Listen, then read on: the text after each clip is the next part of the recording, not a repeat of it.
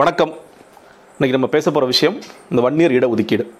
இந்த வன்னியர் இடஒதுக்கீடு போகிறதுக்கு முன்னாடி ரெண்டு வரலாறு சொல்லணும். ஒன்று இடஒதுக்கீடுனாலே அதாவது இடஒதுக்கீடோட பயனெல்லாம் அனுபவிச்சுட்டு இடஒதுக்கீடுனாலே என்னன்னு தெரியாத ஒரு தலைமுறை நிச்சயமாக இருக்கிறது அவர்களுக்காக.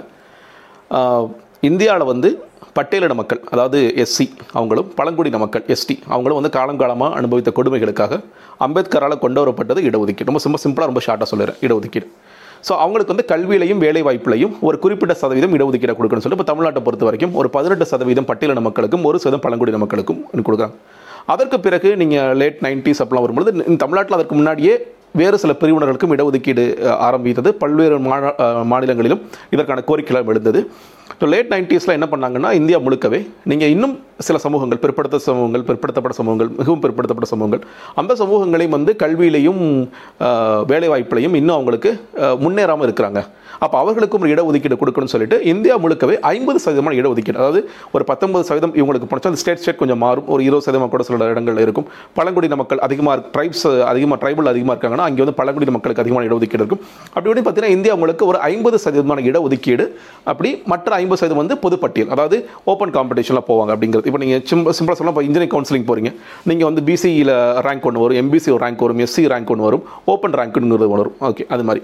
இப்போ தமிழ்நாட்டில் ஒரு ஸ்பெஷல் என்னன்னு கேட்டிங்கன்னா தமிழ்நாட்டில் மட்டும்தான் அறுபத்தி ஒன்பது சதவீத இடஒதுக்கீடு அதாவது பத்தொன்பது சதவீத எஸ்சி எஸ்டி மக்களுக்கும் ஐம்பது சதவீதத்தில் பிசிக்கு வந்து முப்பது சதவீதம் எம்பிசி மிகவும் பிற்படுத்தப்பட்டவர்களுக்கு இருபது சதவீதம். இது வந்து அறுபத்தொன்பது சதவீதம். இதை சட்டமாக இயற்றி ஜெயலலிதா அவர்கள் தான் நிறைவேற்றினார்கள் தான் அவருக்கு வந்து ஒரு பெரிய பேர் கிடைத்தது.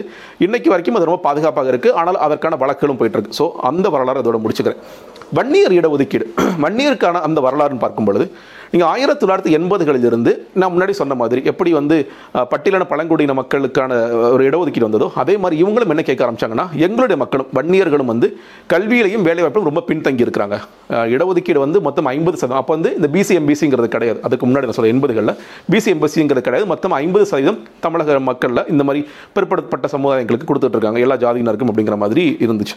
அப்போ அதில் அவங்க என்ன கோரிக்கை வச்சோன்னா வன்னியர்களுக்கான தனி இடஒதுக்கீடு வேணும்னு சொல்லிட்டு ஆயிரத்தி தொள்ளாயிரத்தி எண்பதுகளில் பல போராட்டங்கள் ஆரம்பிச்சாங்க. அதில் வந்து தொடர்ச்சியாக போராடி போராடி எண்பத்தி ஏழில் அந்த போராட்டம் வந்து ஒரு கலவரமாக மாறிடுச்சு. அப்போ தான் வந்து வன்னியர் சங்கம் என்ன பண்ணாங்கன்னா மரத்தை வெட்டி நிறைய போட்டாங்க. கிட்டத்தட்ட ஒரு வாரம் தமிழகத்தை ஸ்தம்பிக்க வைக்கிற போராட்டம் வந்தது. அப்போ தான் வந்து ராமதாஸ் போன்றவர்கள் வெளியே வந்தாங்க.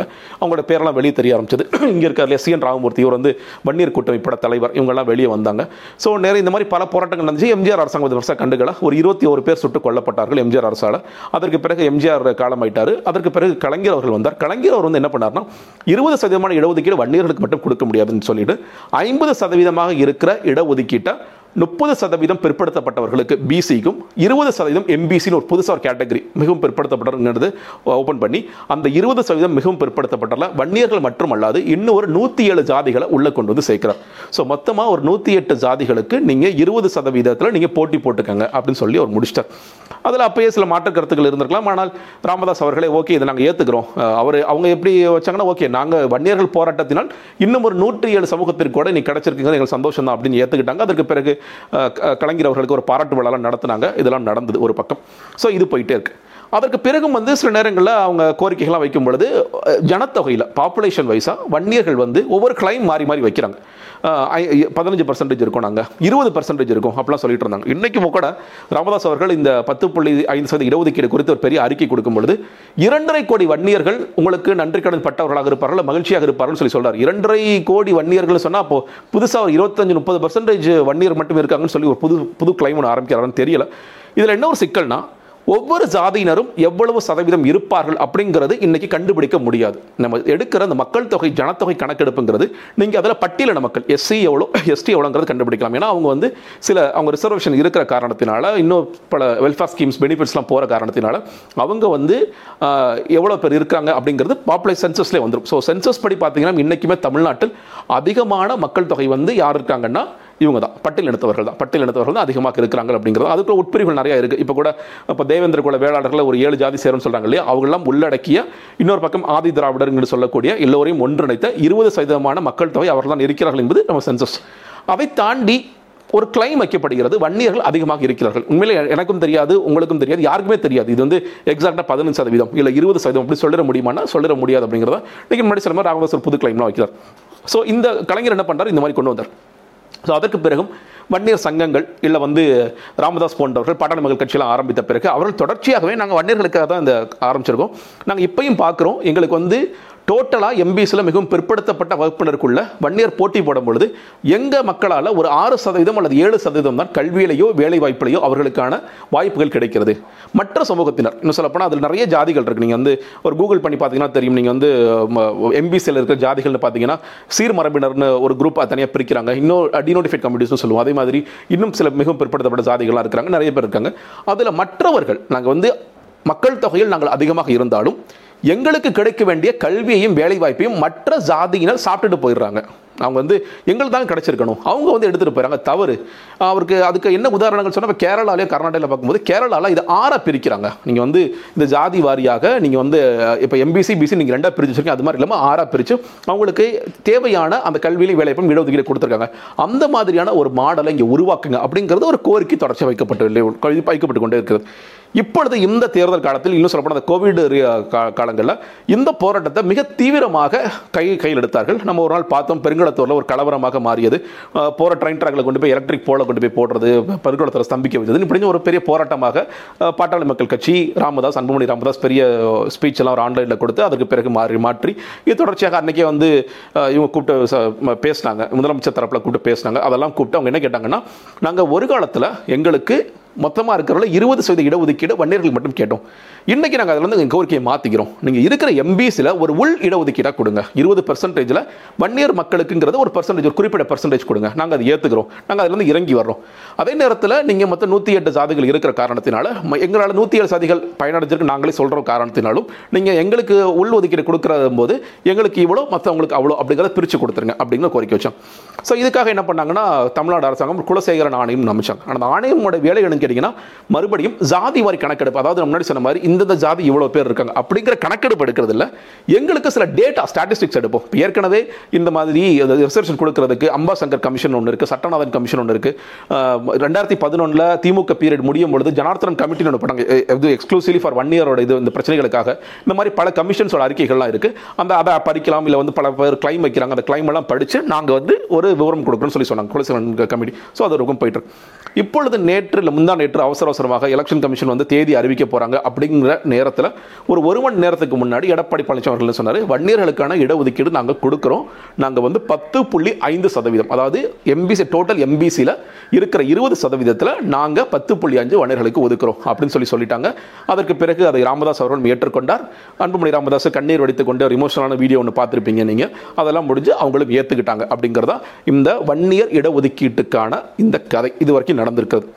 ஸோ இதில் மூன்று விதமான பார்வைகளை நான் பார்க்கிறேன். மிக குறிப்பாக சோஷியல் மீடியாவில் ஊடகத்திலையும் சமூகத்திலையும் பார்க்கிறேன். ஒரு ஒருத்தரோட கிளைம் என்னவா இருக்குன்னா இந்த கொடுத்துருக்கிறது நியாயம் தான். கரெக்டாக தான் கொடுத்துருக்காங்க. அதாவது ஏன்னா நான் எது நான் சொல்கிறது அவர் ஒருத்தர் சொல்லும்போது ஒன் இயருடைய பாப்புலேஷன் ஃபிஃப்டீன் பர்சன்ட் பதினஞ்சு சதவீதம் இருக்குங்க. டோட்டல் பாப்புலேஷன் நூற்றில் பதினஞ்சு. அப்போது இந்த அறுபத்தி ஒன்பதில் எம்பிசிக்கு இருபது கொடுக்குறாங்க அப்படிங்கும் பொழுது அந்த கால்குலேட் பண்ணி பார்த்தா இருபதில் பத்து புள்ளி ஐந்துங்கிறது எம்பிசி அதாவது எம்பிசியில் இருக்கிற இருபதில் பத்து புள்ளி அஞ்சுங்கிறது ஒன் இயருக்கு மிகச்சரியான ஒரு பர்சன்டேஜ் அதில் வந்து மாற்றமும் இல்லை. அப்படின்னு சொல்லி சொல்கிறாங்க ஒன்று இரண்டாவது கிளைம் என்னன்னு கேட்டிங்கன்னா ராமதாசும் அன்புமணி ராமதாசும் தேர்தலுக்காக இதை பண்ணுறாங்க இதை அது பண்ணுறாங்கிறது டீட்டெயிலாக பேசுவோம். தேர்தலுக்காக பண்ணுறாங்க ஏன்னா இப்போ இருக்கிற இருபது சதவீதமான அந்த கோ கோட்டால் வன்னியர்கள் வந்து சில இடங்களில் பதினாலு அல்லது பதினாறு சதவீதம் ஏற்கனவே பயனடைஞ்சிட்டு இருக்காங்க. இப்போ ராமதாஸ் வைத்த கோரிக்கையால் வன்னியர்கள் பதினாலு சதவீதம் போயிட்டு இருந்தவங்க எல்லாரும் மறுபடியும் பத்திரக்குள்ளே அடக்கப்பட வேண்டிய ஒரு சூழல் ஏற்படும் அப்படிங்கிறது ரெண்டாவது தரப்பு வைக்கிறது. நீங்கள் இதில் வந்து இது சொல்கிறவங்க வன்னியரா நான் வன்னியரா கேட்டீங்கன்னா எல்லாமே இருக்கிறாங்க சில வன்னியர்களும் இருக்கிறாங்க நான் வன்னியர்ஸும் இருக்கிறாங்க அந்த மாதிரி இருக்காங்க. மூன்றாவது ஒரு வித்தியாசமான ஒரு இந்த விஷயத்தை பற்றிய ஒரு முழு புரிதல் இல்லாதவர்கள் கேட்டிங்கன்னா மொத்தம் இருக்கிற நூற்றி எட்டு சாதிகளில் ஒரு சாதிக்கு பத்து புள்ளி அஞ்சும் சீர்மரபினர்னு சொல்கிறோம் இன்னொருத்தங்களுக்கு வந்து ஏழு சதவீதமும் மிகவும் மற்ற இருபத்தி ரெண்டு சாதிகளுக்கு நீங்கள் வந்து ரெண்டு புள்ளி அஞ்சு சதவீதம் கொடுக்கறது மிகப்பெரிய துரோகம். இப்போ ஒரு ராமதாஸ் கேட்கிறாரு இல்லை உங்களுக்கு வந்து இந்த மாதிரி பாட்டாளி மக்கள் கட்சியோடைய கூட்டணி வேணும் அப்படிங்கிற ஒரு காரணத்திற்காக நீங்கள் செய்வது ஒரு வாட்ஸ்அப் ஃபார்வேர்டு இது. ஸோ மூன்று விதமான கருத்துக்களை நான் பார்க்குறது வந்து இதை எதுவும் நியாயப்படுத்த விரும்பலை. மூன்று விதமான கருத்துக்களை பார்க்கிறேன். ஸோ இதில் நம்ம தெரிஞ்சுக்க வேண்டியது அப்போ இதுதாங்க சரி? அவர் சொல்கிற பத்து புள்ளி அஞ்சுங்கிறது ஓகேயா இல்லை வன்னியர்களுக்கு இவங்க இந்த இந்த இது வன்னியர்களுக்காக நன்மை செய்யணும்னு நினச்சி வறுமைக்காக தீமை செஞ்சுட்டு இருக்காங்களா இல்லை அவங்க சொல்கிற மாதிரி இது வந்து ரொம்ப ஜாஸ்தியாக எடுத்து கொடுத்துட்டாங்களா அப்படின்னு கேட்டிங்கன்னா எதற்குமே டேட்டா இல்லை அப்படிங்கிறதா உண்மை. இதில் என்ன சிக்கல்னு கேட்டிங்கன்னா நீங்கள் வந்து இப்போது நம்ம கல்வின்னு சொல்கிற வேலை வாய்ப்புன்னு சொல்கிறோம் இப்போ கல்வியில் இன்ஜினியரிங் டாக்டர் ஆர்ட்ஸ் நிறைய டிப்ளமோ எவ்வளோ இருக்குது இல்லையா? ஸோ இந்த ஒவ்வொரு படிப்பிலும் நான் எதிர்பார்க்கிறது. ஒரு ஜாதிவாரி கணக்கெடுப்பு இல்லை ஜாதிவாரி கணக்கெடுப்போட வன்னியர்கள் எவ்வளோ பெர்சன்டேஜ் ஏற்கனவே போயிட்டு இருக்கு அப்படிங்கிறத வன்னியர்கள் மட்டும் இல்லை நீங்கள் எல்லா சாதியினருக்கும் எடுக்க வேண்டிய ஒரு சூழலுக்கு தள்ளப்பட்டிருக்கும்னு நான் நினைக்கிறேன். கல்வியில் ஓகே இன்ஜினியரிங் ஒரு நூறு பேர் இருக்காங்களா? நூறு பேரில் வன்னியர்கள் எத்தனை பேர்? தேவர் கம்யூனிட்டி எத்தனை பேர்? செட்டியார் கம்யூனிட்டி எத்தனை பேர்? அந்த கம்யூனிட்டி இந்த கம்யூனிட்டி எந்த எல்லாமே எவ்வளோ அப்படிங்கிறத நம்ம பார்க்க வேண்டிய ஒரு அவசியம் இருக்கிறது. ஏன்னா அந்த டேட்டா இல்லாமல் மறுபடியும் பேசிட்டே இருக்கிறோம் கல்வியில் எவ்வளோ ஏன்னா ராமதாஸ் தொடர்ச்சியாக வன்னியர்களுக்காக பேசுவார். கல்வியில் நாங்கள் மறுக்கப்படுற வேலையில் நாங்கள் மறுக்கப்படுறோம் பேசுவாங்க.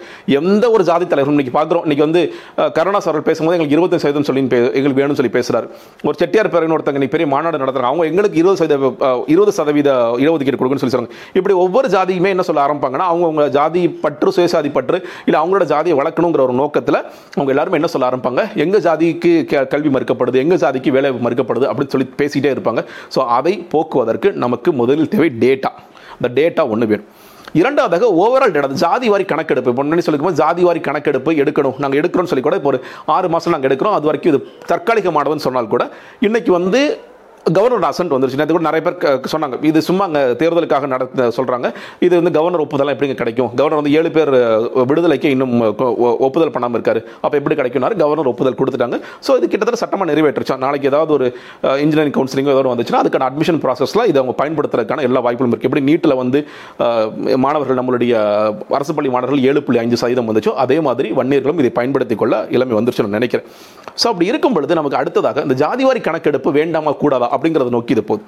அதில் ரெண்டு எகைன் ரெண்டு டிபேட்டபிள் பாயிண்ட்ஸ் ஒன்று இந்த ஜாதிவாரி கணக்கெடுப்பு நடத்தினா என்ன ஆகிடும் யார் பெரிய ஜாதி யார் சின்ன ஜாதி அப்படிங்கிறதுல இது மறுபடியும் ஒரு நான் பெரியவன் நீ பெரியவன் நான் பெரும்பான்மை அப்படிங்கிற ஒரு கலவரத்தை உண்டாக்கிறோம் அது வேணவே வேண்டாம்னு சொல்கிற சில பேர் இருக்காங்க. அவங்களுக்கு ஜாதி பற்று கிடையாம எங்களுக்கு ஜாதி பற்றி அக்கறை இல்லை. நான் எல்லாருமே மனிதர்கள் தான் அப்படின்னு பேசுகிற ஒருத்தர். இன்னும் சில பேர் இல்லைங்க ஜாதிவாரி கணக்கெடுப்பு கொடுத்தாதான் உண்மையிலேயே எந்தெந்த ஜாதிகள் அந்த பயன்களை சரியாக அனுபவிக்கிறாங்க.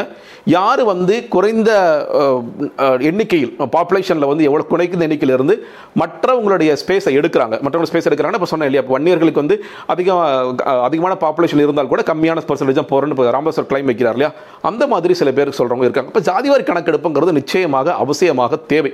அதை எடுக்கணும். இன்னும் சொல்லப்போனால் அதை எடுத்தால் தான் உண்மையிலேயே எந்தெந்த ஜாதி எவ்வளோ எவ்வளோ அனுபவிச்சுட்டு இருக்காங்க அது சரியா தவறா? ஏன்னா சமூக நம்ம எதுக்காக இது பேச வேண்டிய அவசியம் இருக்குன்னா நம்ம தொடர்ச்சியாக சமூக நீதி காக்கிறோம்னு சமூக நீதி காக்கிறவன் இன்னும் சொல்லப்போனால் நீங்கள் பட்டியலின மக்களுக்குள்ளே இதை கேட்க ஆரம்பிச்சிட்டாங்க. இன்றைக்கி வந்து அருந்ததியர்களுக்கு மூன்று சதவீதம் இன்றைக்கி பர்சன்டேஜ் கொடுக்குறாங்க. ஏன்னா அவர்கள் வந்து கல்வியிலையும் வேலைவாய்ப்பு ரொம்ப பின்தங்கி இருக்கிறாங்கன்னு சொல்லிட்டு கலைஞர் அதை கொண்டு வந்தார். அது சட்டமாக நிறைவேற்றி பல வழக்குகளாக முடிந்து அது ஓகேன்னு ஆயிடுச்சு.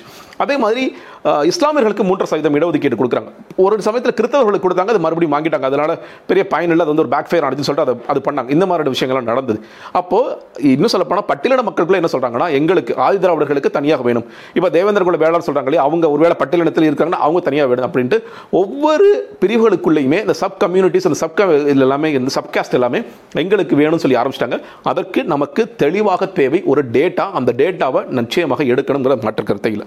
ஸோ இதெல்லாம் நான் எக்ஸ்பிளைன் பண்ணிட்டேன். இது சட்டம் ஆயிடுச்சு. நம்ம முன்னாடி சொன்ன மாதிரி இப்போ பத்து புள்ளி ஐந்து சதவீதம் வன்னியர்கள் ஒருவேளை பயனடையாமல் இருந்தாங்கன்னா பயனடைவாங்க. ஒருவேளை அதிகமாக பயனடைஞ்சிருந்தாங்கன்னா கம்மியாக பயனடைவாங்கிறது மேட்ரு இப்போ இது யார் காரணம்? இதுக்கு யார் காரணம் அப்படின்னு பார்க்கும்பொழுது நமக்கு உடனே தெரிகிற பேர் வந்து ராமதாஸ் அவர்களும் அன்புமணி ராமதாஸ்.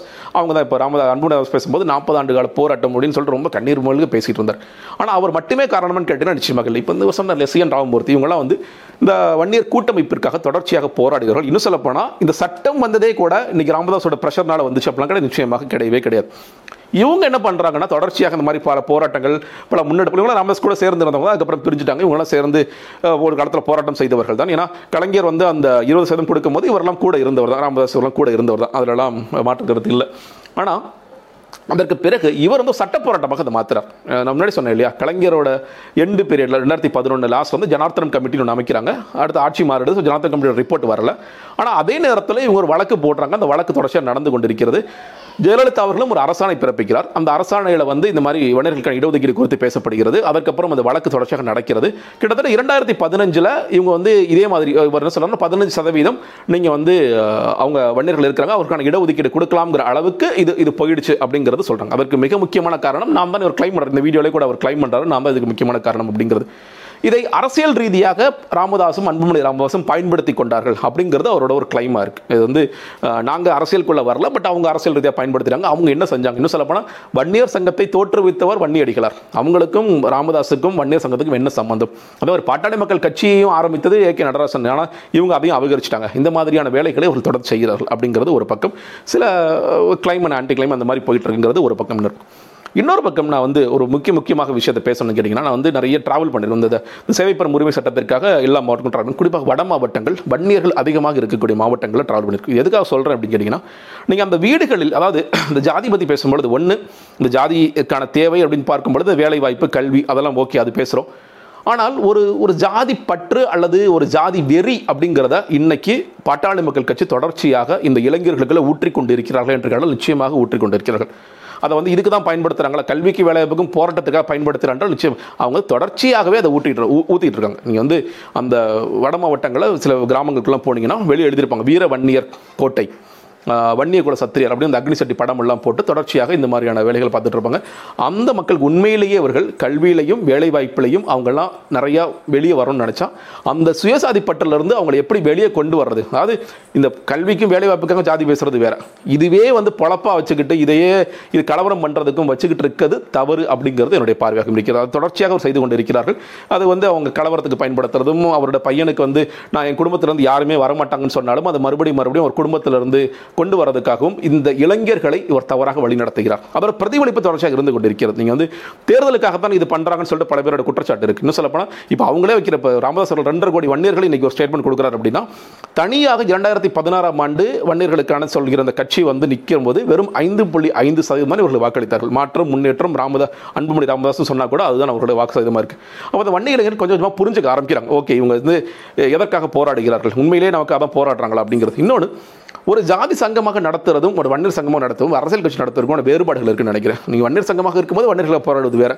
ஒரு அரசியல் கட்சியாக மா பேசும்பொழுது நீங்கள் எல்லா கட்சிகள் எல்லா ஜாதியினருக்கும் பேச வேண்டிய ஆனால் இங்கே பல நேரங்களில் பல ஆணவ கொலைகள் பல கட்ட பஞ்சாயத்துகள் பல நேரங்களில் நடப்பதற்கு மிக முக்கிய காரணமாக பாட்டாளி நிகழ்ச்சி இருக்கிறது. இன்னும் பட்டியலினத்தவர்களுக்கான ஒரு ஒரு காலத்தில் பட்டியலினத்தவர்களாம் அரவணைச்சு போனவர் தான் இந்த அரசியல் காரணங்களால் அரசியல் பின்னடைவு ஏற்படும் பொழுது வித்தியாசமாக யோசிக்கிறேன்னு சொல்லிட்டு பல நேரங்களில் இந்த பட்டியலின மக்களுக்கு எதிரான பல செயல்பாடுகளை தொடர்ச்சியாக செய்து கொண்டு இருப்பவர்களும் இந்த பாட்டாளி மகிழ்ச்சி தான் அதெல்லாம் மக்கள் ரொம்ப வெறுக்க ஆரம்பிச்சிட்டாங்க. நீங்கள் வந்து நம்மளோட சில பல போராட்டங்கள் வந்து கலவரங்களாக மாறிக்கொண்டிருக்கிறது. அதையும் இவர்கள் நிறுத்த வேண்டும் நான் பார்க்கிறேன். இந்த பத்து புள்ளி அஞ்சு சதவீதத்தை யார் வாங்கி கொடுத்தாங்கிறது ஒரு பெரிய கதை நான் சொன்னேன். அது மாதிரி போயிட்டு இருக்கிறது அதே நேரத்தில் இந்த மாதிரியான விஷயங்களை நிறுத்திவிட்டு சரியான திசையில் அவர்களை கொண்டு செல்ல வேண்டிய ஒரு கடமையும் ஒரு அக்கறையும் ராமதாஸுக்கும் அன்புமணி ராமதாஸுக்கும் இருக்குங்கிற சேர்த்தை பதிவு செய்ய வேண்டும். இப்போ ரொம்ப கடைசியாக இப்போ இருபத்தி மூணு சீட்டு வாங்கிட்டாங்க. நம்ம வந்து பத்திரம் கொடுத்து பத்து வாங்கிட்டாங்கன்னு தான் சொல்லணும். பத்தரை ஓகே அவரே சொல்லும்பொழுது நாங்கள் நாங்கள் அவங்க கொடுத்த காரணத்தில் நாங்கள் குறைச்சிக்கிட்டு இருபத்தி மூணுக்கு நாங்கள் வந்துட்டோம்னு சொல்லி சொல்லிட்டாங்க.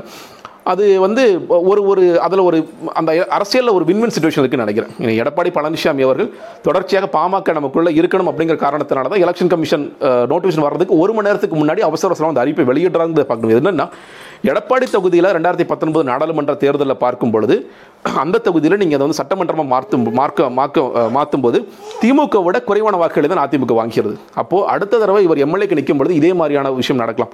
அப்போ என்ன பண்ணார் ரெண்டாயிரத்தி பதினாறு டேட்டா எடுத்து பார்க்குறேன் ரெண்டாயிரத்தி பதினாறு டேட்டாவில் மூன்றாவது கட்சியாக வந்து அங்கே பாமக வந்திருக்கு. ஸோ அதை நமக்கு நிச்சயமாக தேவை. நம்ம நாளைக்கு தொடர்ச்சியாக எம்எல்ஏவாக தொடர்வதற்கு நமக்கு பாட்டாளி மக்கள் கட்சி தேவை. அதை தாண்டி சில வட மாவட்டங்களில் வெல்வதற்கும் நமக்கு பாட்டாளி மக்கள் கட்சி தேவை.